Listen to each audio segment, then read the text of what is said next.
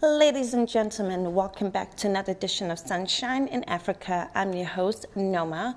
Today's matter is on the heart, so it's matters of the heart. I basically or briefly want to touch on uh, what the heart is. The heart is an organ in the body that's found on the left upper side of your body, so the body is divided into quadrants.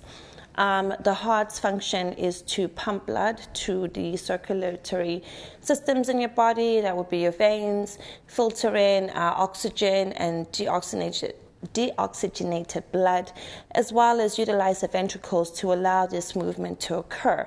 So, the heart is something that's really viable and very important as far as keeping you alive and um, actually providing you the necessary nutrients to go to the right muscles and cells and tissues required for necessary function in our normal human chemistry and physiology.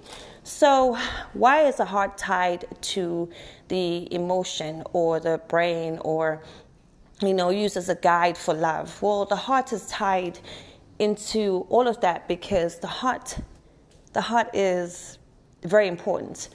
When you are happy, your heart beats a little faster or it slows down or it depends on what kind of excitement or what kind of sadness that you're going through. Also, your heart is usually the first to be affected if there's a disease process that's working through. Matter of fact, you can actually die from a toothache if you are not able to treat it because that bacteria can spread to your heart, which is a very sensitive organ, and dismiss you from this life. So, what is it to have a heart? To have a heart means that you're alive. To have a heart means that you can exercise empathy to have a heart means that you're able to navigate through life and um, understand reasonableness uh, within the context of what it is that you're going through.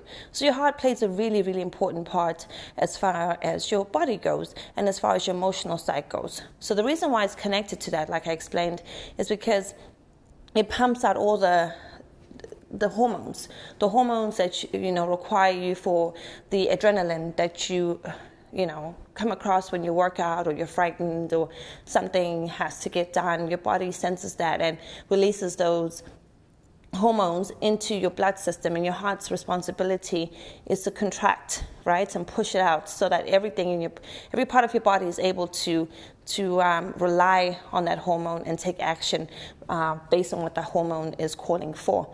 Also your endorphins are released you know from your blood from your bloodstream into your muscles or whatever. And the heart is responsible for making sure that those endorphins reach the pleasure points or the pleasure spots to make something feel good and to relate to something. So that's how the heart is co- uh, connected to your emotional side. So when you have a heart you're able to care like i said for others and look after others and you know take care of yourself too so what does it mean if you are that sort of person that has a heart or exercises their heart. It means that A, you live longer, B, you're carefree, and C, nothing bothers you. Well, same thing as being carefree, really, if you think about it. But to be honest, it also means that you're vulnerable to people that don't understand what having a heart means. And when I say that, I mean the people that think that because you're nice and you're sweet and you're caring and confident, that you know you're pretty much to be taken advantage of. Now, how do you guard that from happening? Well, interestingly enough, you can use your heart as a gun. And I'm not just saying that you can use your heart to go around displeasing people. I'm saying that if your heart is the one that guides you into relating to others, then you can use your heart to guide you into not relating to others. And therefore, you have a guardian or a protection around you based on what your heart feels. So, your heart responds to pretty much a lot of like like I said, a lot of your emotions, and that's also based on the hormones that are produced to provide that emotion to display itself. So you can protect yourself and your heart and guide your mind if you are willing, right, to use it as a gun, a weapon.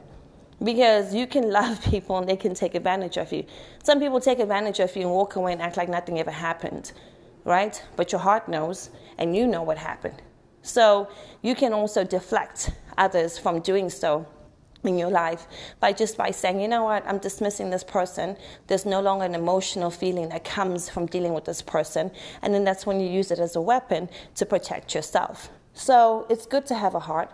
It's good to feel thorough about yourself. And it's good to exercise your heart muscles physically and emotionally. because it does keep the heart healthy. But be sparing. Be sparing because you only get one heart. And a heart transplant is very hard to come by and often not as successful as, say, when you get a kidney or something else transplanted, right? So remember, your heart can be used as a weapon, your heart can be used for love, your heart can be used for protection, your heart can be used for emotional development. It could be used for various things. It just depends on how you like to use it. All right, so I hope everybody or someone has found some wisdom in today's episode. Before I close, though, I would like to offer my condolences to one of my really, really dear friends, um, Melissa. She lost her amazing brother, uh, Michael, yesterday, which was the 2nd of September, uh, tragically. And my heart goes out to their family, and um, I pray that they get the support that they need in this time. And my condolences Oh, excuse me. Um, it's sort of hard for me to to finish my sentence. Michael was a sweet person. Michael was a loving person. Michael loved God. Michael loved his family. And I hope wherever he is, he's smiling down on everybody. And yes, we have another guardian angel. So rest in peace, Michael. My condolences to the Salazar family, and I hope that everybody finds peace in this time of trouble. This has been another edition of Sunshine in Africa. Hope you guys are doing well and um, keep your head up, keep your strength on, and um, let's go again for another round. See you again soon.